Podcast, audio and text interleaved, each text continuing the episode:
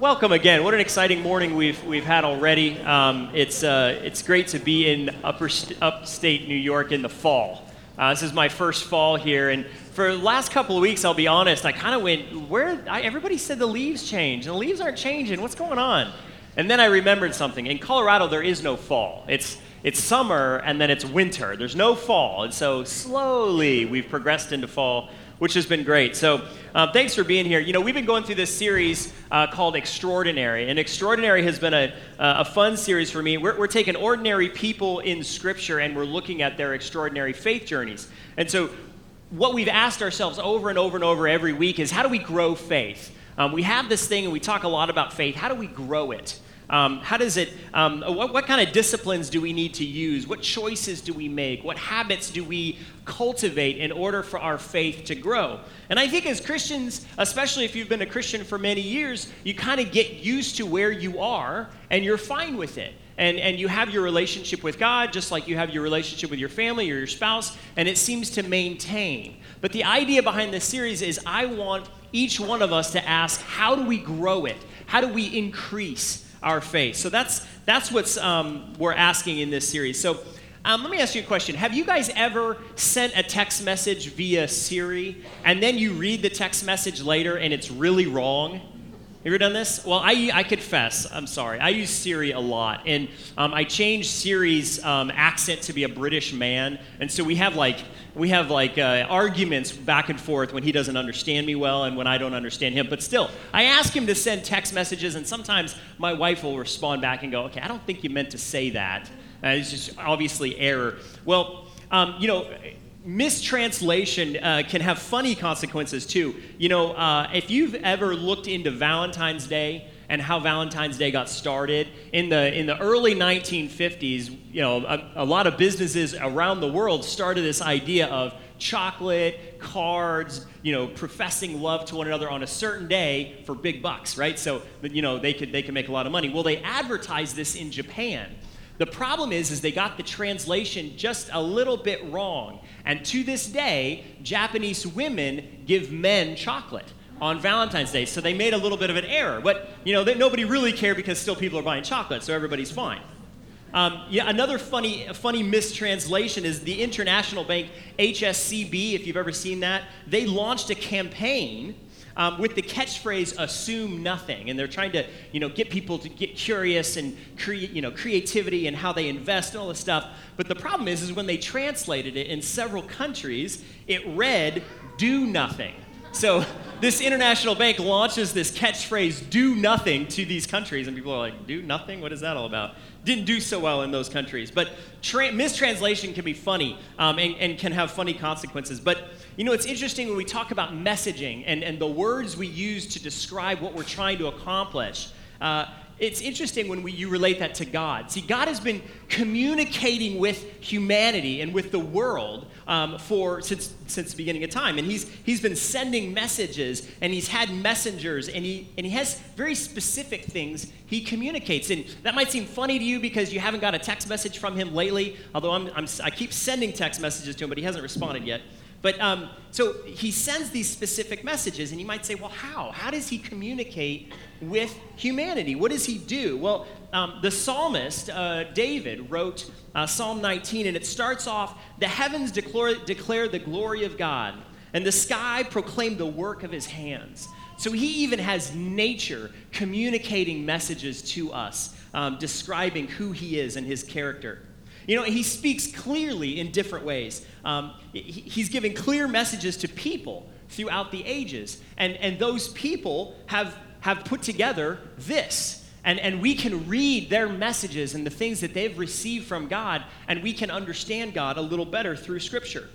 Uh, you know, Isaiah um, is one of those prophets who received messages from God, and he wrote down those messages. In Isaiah 6, um, Isaiah starts off In the year of King Uzziah, the, the year King Uzziah died, I saw the Lord high and exalted, seated on a throne, and the train of his robe filled the temple. And it's just one of those, one of those verses you read and you go, whoa, Isaiah actually saw that. He saw that and he wrote it down. And, and, and God gave him a message that he was to deliver over and over and over and over again to, to Israel. Um, and Revelation 1 1 starts off, and this is John writing this, and he says, The revelation from Jesus Christ, which God gave him to show his servants what must soon take place. He made it known by sending his angel to his servant John. So John's writing this, who testifies to everything he saw. That is the word of God and the testimony of Jesus Christ. So we have this amazing book, and this is what just fires me up, is we have these incredible accounts recorded of people sitting and hearing and understanding God either through a vision or from an can you imagine John sitting there on the Isle of Patmos and an angel is sitting with him giving testimony to what John is seeing and John is recording it down. It's amazing.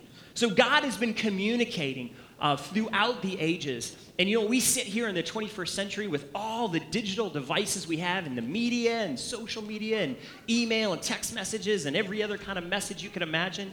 And it seems like it's easy to get God's messages a little lost in translation. And so the, the person we're going to talk about today has a message, and, and it's, it's, a, it's a kind of a, a cute one, but it's, it's pretty amazing.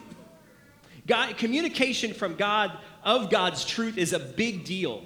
Um, and we've seen people claim to be prophets in the Old Testament, like Isaiah, and he writes down what he, what he saw. And, and it's kind of a risky business. A lot of times, the truth, as you know, isn't popular. And so it takes a lot to, to, to say it. Um, and so you have these prophets, and these people are like rock hard, solid, um, communicating even to their death what they have seen God uh, deliver to them.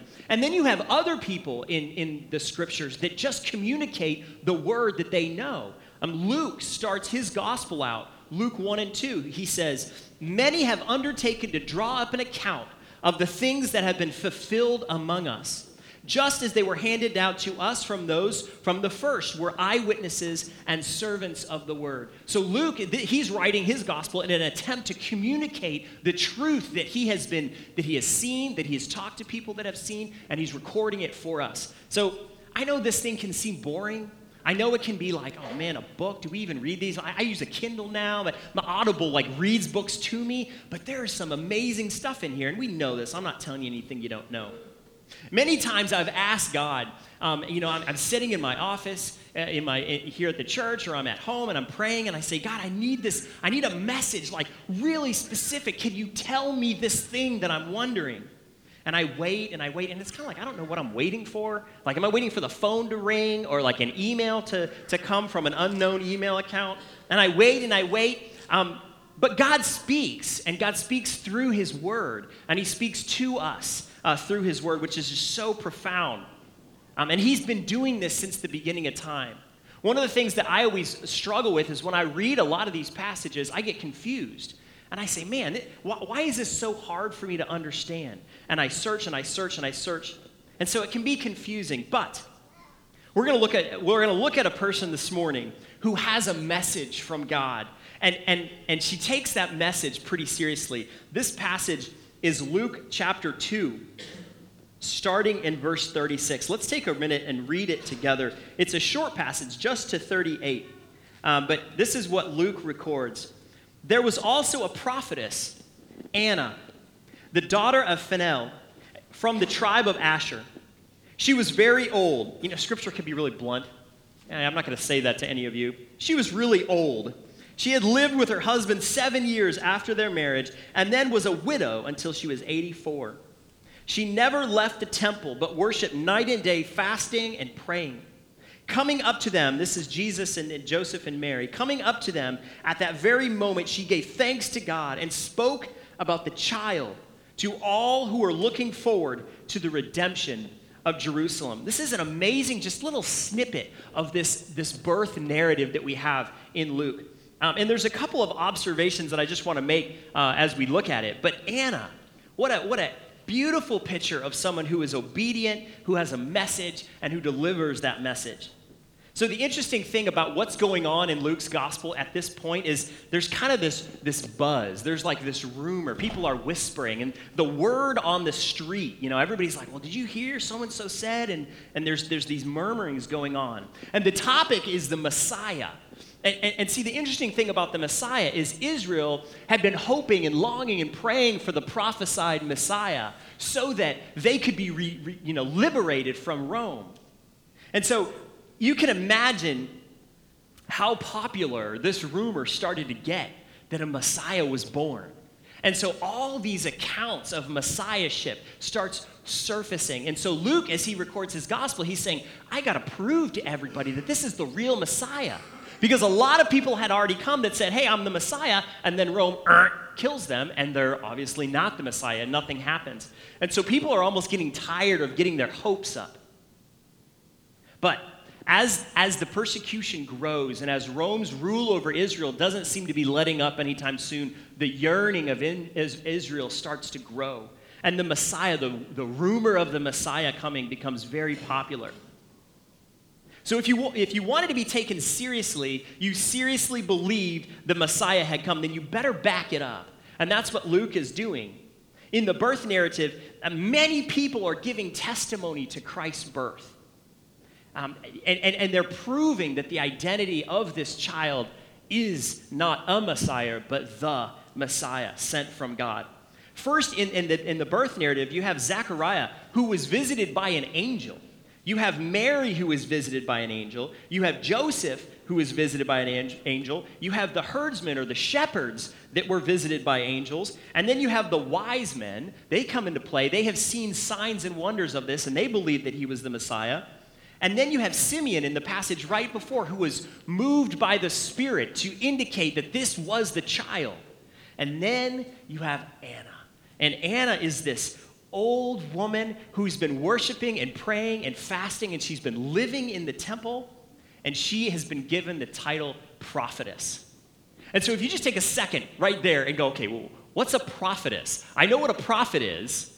I think I know what a prophet is. We read about the prophets of the Old Testament. But what's a prophetess? Now, a prophetess, you probably guessed it, is just a, a woman that's a prophet.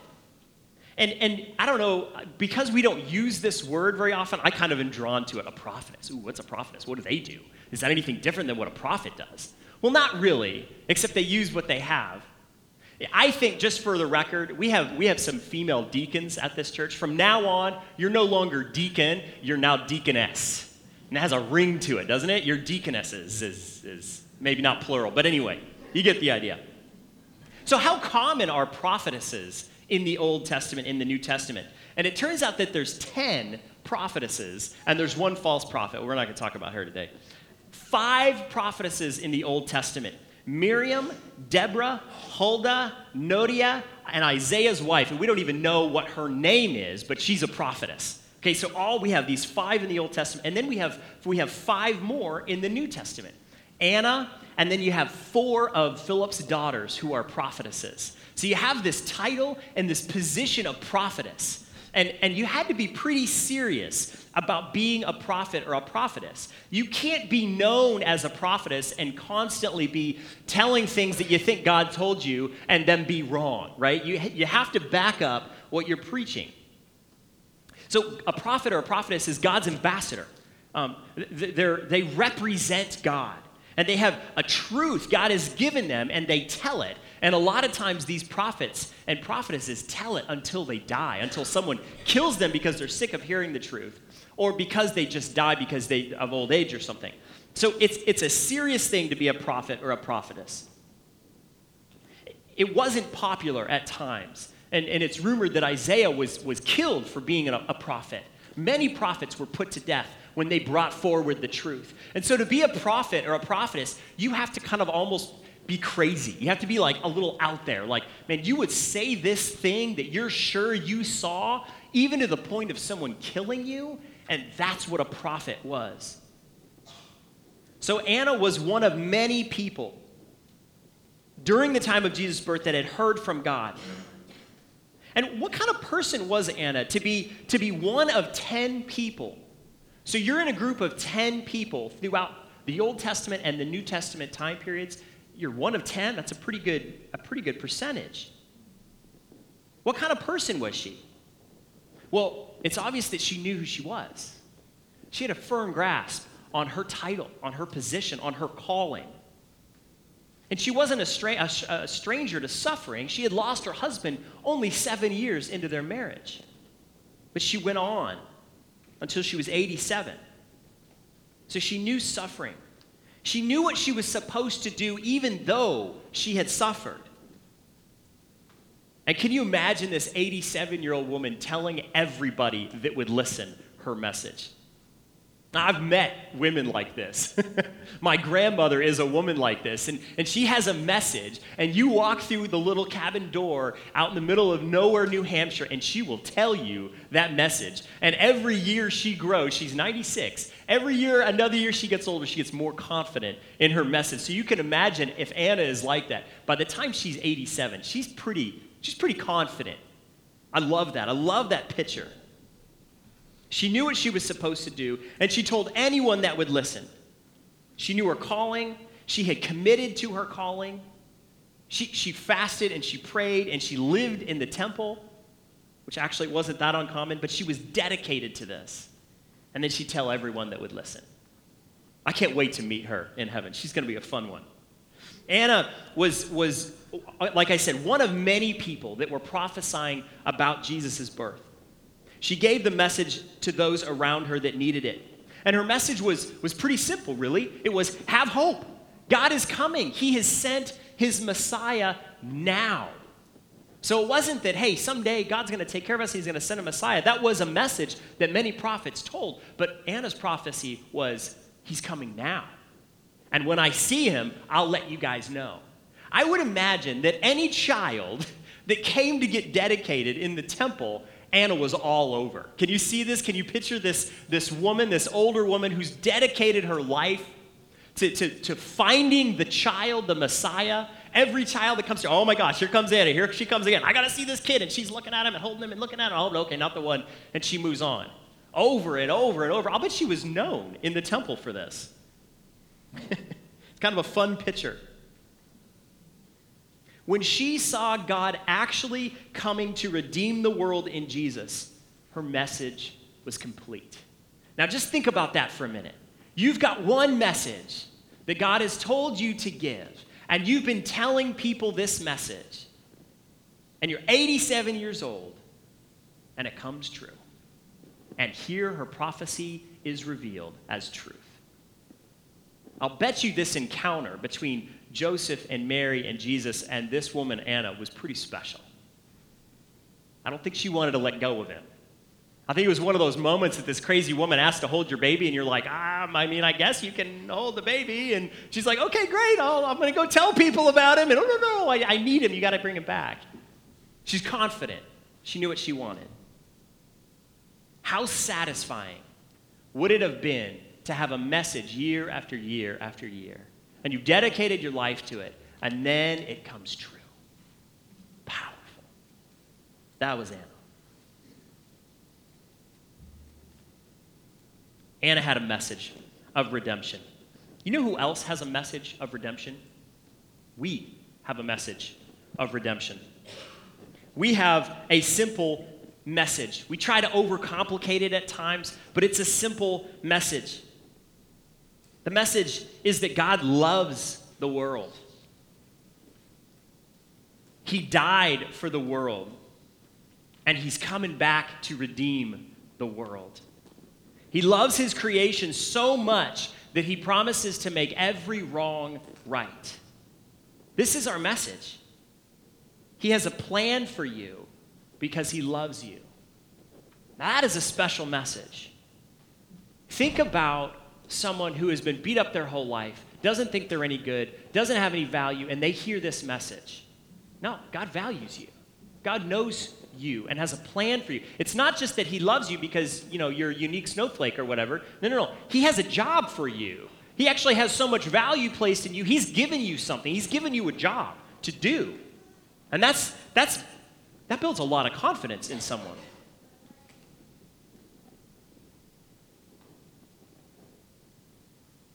Here's a crazy thing this, this whole thing about redemption.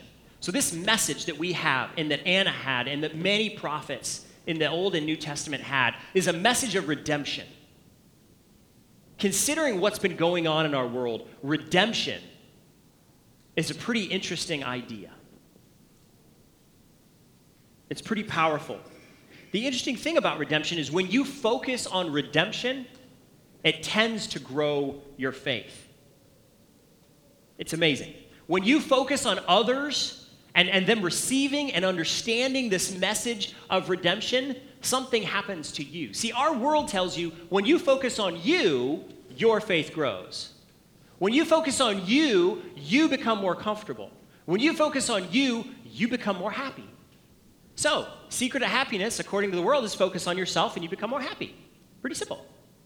It's not quite that easy, especially when there's faith involved, especially when God has said, I've chosen you to give a message. When you, when you focus on redemption, on the redemptive quality of this message that we have, you tend to take the focus off of yourself. And lo and behold, your faith grows. It's almost like you don't have to worry about it. It's almost like if you're so concerned about your message getting out there and people understanding it, you don't have to worry about it. God just takes care of that part. This is true with Anna. She had a message. She's given a message. And the whole time, her faith is growing and growing. Can you imagine the growth in her faith when she saw the Messiah in the flesh? She's been waiting her whole life, probably at the risk of being called crazy and annoying. And why in the world do you have to look at every child that comes to be dedicated to the temple? Why is it such a big deal? Anna. So to see her message come through, her faith would have exploded. The validation of all those years of being called the crazy one, I'm assuming. So here's what we need to know this morning speaking God's words builds our faith. If you want your faith to grow, you need to speak His truth. You need to speak his message. If you hide this message that you have, that you've been given, and you keep it deep in your heart, maybe you believe it with all your heart and you love it and you, and you worship God, but you keep that hidden, your faith at some point is going to tabletop. It's going to it's going to stop. Because part of this growth journey we're on is expressing it to the people around us. It's challenging. So listen to this speaking God's words to others like we said, focusing on others builds your faith. It builds your faith. We get to see God's word sink deep into people. Seeing our message of redemption hit people's hearts and sink deep, it affects you. When you see that happen, go, wow, God, I, I told that guy about God's love, and now he's believing it, and it's changing, and I'm watching it happen. That's amazing. That encourages your faith. You get to see God's work sometimes bounce off of people. And that's sad. That's heartbreaking.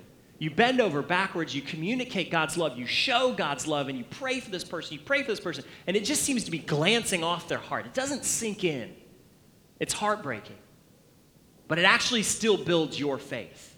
Just seeing that makes you turn to God and go, oh, that hurts.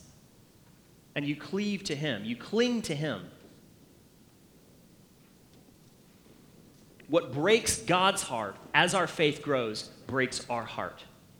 And we talked about last week, God hates hopelessness. So when you send out this message and it seems like it's not working, that breaks your heart a little bit. And that builds your faith because that also breaks God's heart. That's, that's what happens when we speak God's word to others. And if you're like me, you get so caught up in speaking these words or, or trying to show people this truth that you forget about you. Now, speaking God's words to ourselves builds our faith as well. I'm not talking about the way the world suggests. I'm not talking about like trying to make yourself uh, more important than everyone else around you or prioritizing yourself over others. I'm talking about the message that you're sending out to people also needs to come into you. It needs to hit you. Sometimes you have to say this in the mirror. You have to remind yourself that God loves you as much as He loves the people that you're praying for or that you're thinking about. And we have to remind ourselves what our priorities are. I think Anna, throughout the years, had to have like pep talks with herself, like, keep it faith, keep the faith. This is what God, don't mistranslate it. This is what God said. Don't be distracted. Don't worry about what everyone is saying. I know they think you're a crazy old lady. Don't worry about it. Keep it up. She had, to, she had to give herself pep talks. We have to remind ourselves that God's love, that God loves us. And, and, and He doesn't just love us as believers and as people, as humans. He loves you. He loves your personality, and He built you a certain way. We have to remind ourselves that God chose us to be His vessel of love. And, and, and maybe you haven't thought much about this lately, but that's kind of an important thing. He chose you uniquely to send a unique message of love. We have to remind ourselves that God's love for us is not based on our weaknesses, and it's not even based on our own strengths. God chose us to be His vessel because He customized us for it. See, Anna understood herself, and she understood the message that she was delivering. And that allowed her to deliver it with tenacity. She was confident in it. Probably wasn't confident in much else. Hard to be a prophetess in that time. You think women, you know, in, in our society sometimes aren't taken very seriously uh, because of misogynistic tendencies in our culture. Think about back then. That would have been hard. Not only are you saying something that you have to convince people is true, that they, that they may not want to be convinced of, but you're also a woman. That's a challenge. So Anna had to know who she was. She had to be really good at telling herself why God chose her. And she also had to be really sure of her message. And that's what she did. The, the phrase in the last part of the last verse to all who were interested in the redemption of Jerusalem. So it wasn't like she had like this narrow group, like my, I, I, am going to talk to the king. That's all I talk to. I'm going to talk to the king in the, in, the, in the king's court. No, no, no. Anna's job was to talk to anyone who was interested in the redemption of Jerusalem. Now, who would that have been? Well, that would have been anyone who was under the thumb of Rome. anyone who was interested in this thing. Hey, you like hope? Oh, you like hope? Okay, I have a message for you. Oh, you don't like hope? Okay, don't worry about it. I have a message for you. No, not many people would have said that. Speaking God's words builds our faith. And you might think, I want to speak God's words, but, but I don't know what they are. And that's okay. That's a common struggle. I struggle with that. God has a truth for all humanity, and He called each of us to express it uniquely. This is so unique this message for you is so unique, it's as unique as you are. And so, what this does, so God says, okay, communicate to the world, I love them. And I'm going to do it uniquely through you. Believe it or not, that takes the pressure off. And you might be sitting in your seat going, I'm not an evangelist. I can't get up there and preach the gospel. I don't know. I just, I just do my thing. And I'm, I, I don't really have that gift. I don't like public speaking, you know? It might be you. But the interesting thing is, is God built you uniquely to communicate this message. So you don't have to look at somebody else and go, oh, I can't do it the way they're doing it. You're not supposed to. You're supposed to do it your own way. You're supposed to do it uniquely your way. That takes the pressure off. You have a, a capacity and ability to communicate God's will and God's love like no one else. Because that's what He's designed you to do. That's why He put you together. He's loved you and He's valued and He's invested in you. And so that you can now reflect this love outside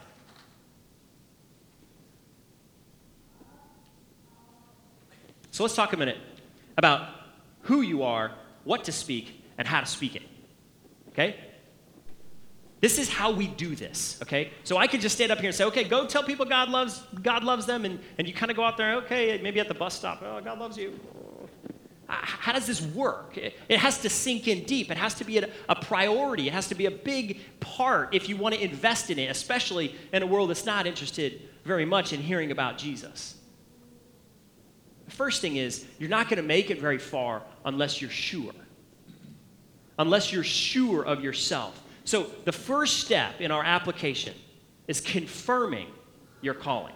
You have to confirm it if you're going to stand the test of time.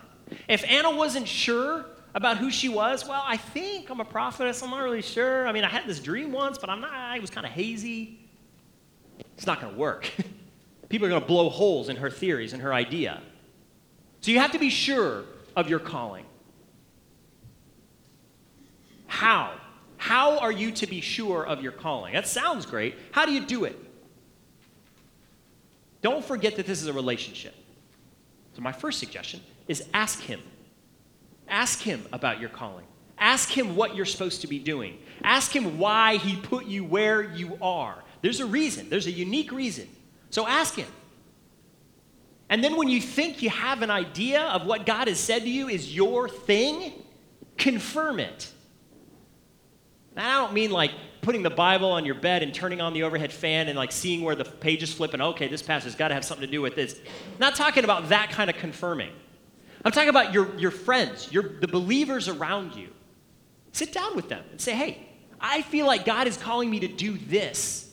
Is that crazy? And if they're good friends, and it is crazy, they'll tell you.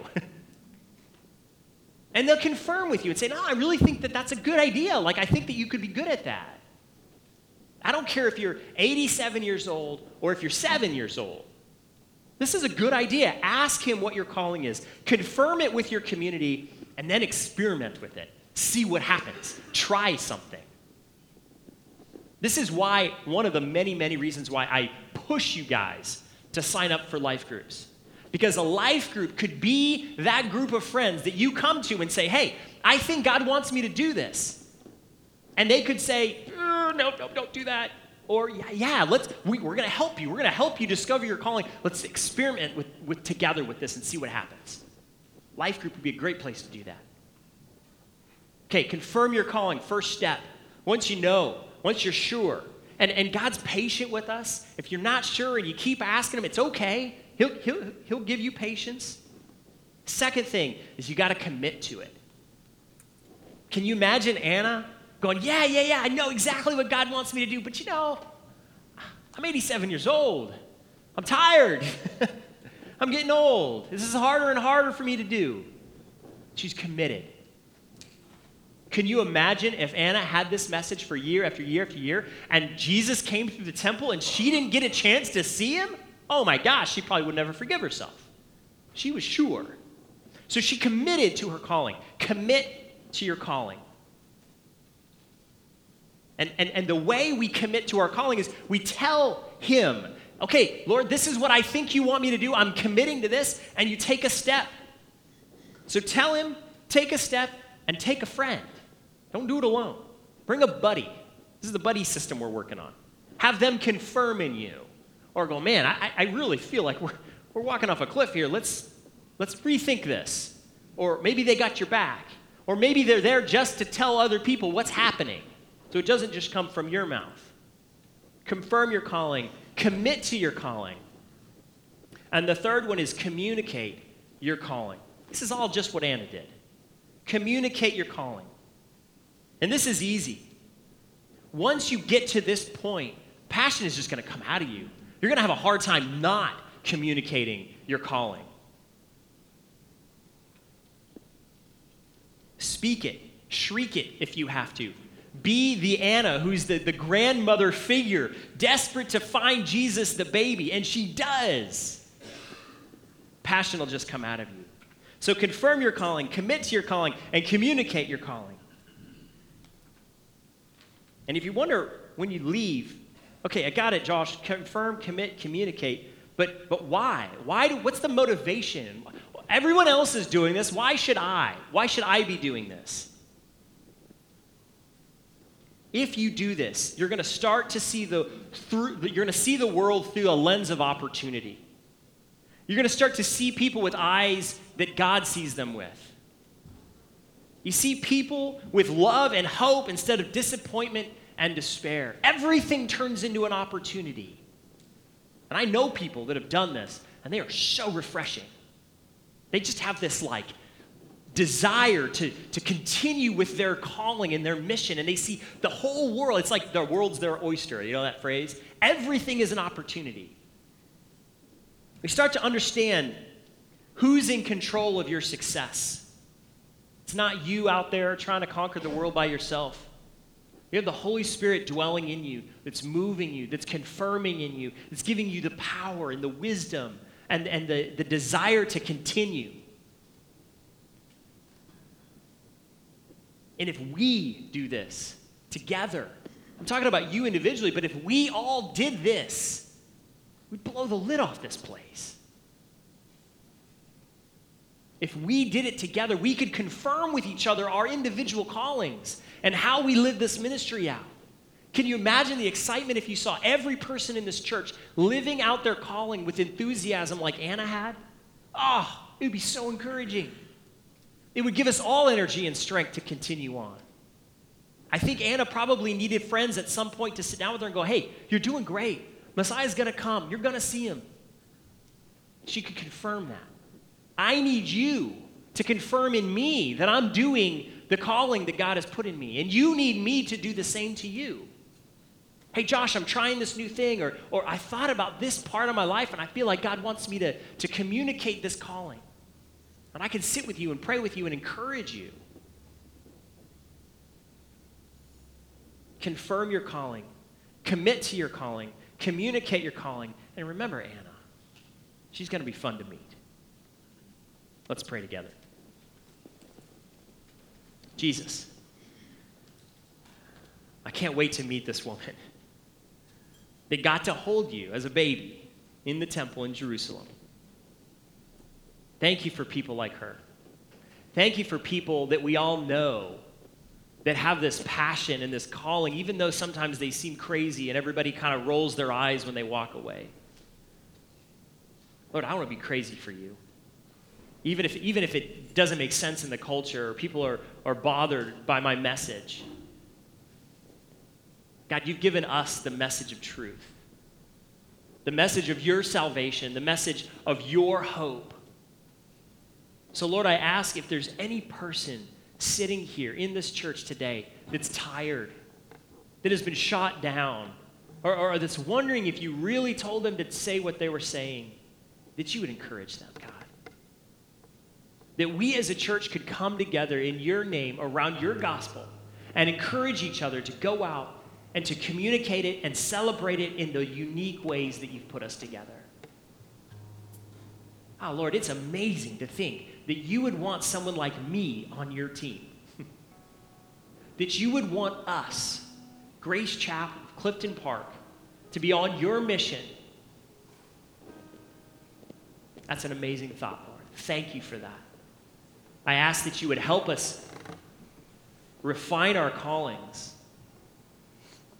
and, and commit, recommit. If we've committed already, we recommit to our callings. And then we can, we can communicate it to the world around us. We love you, Jesus, and we thank you for what you've done in us. In your name, amen.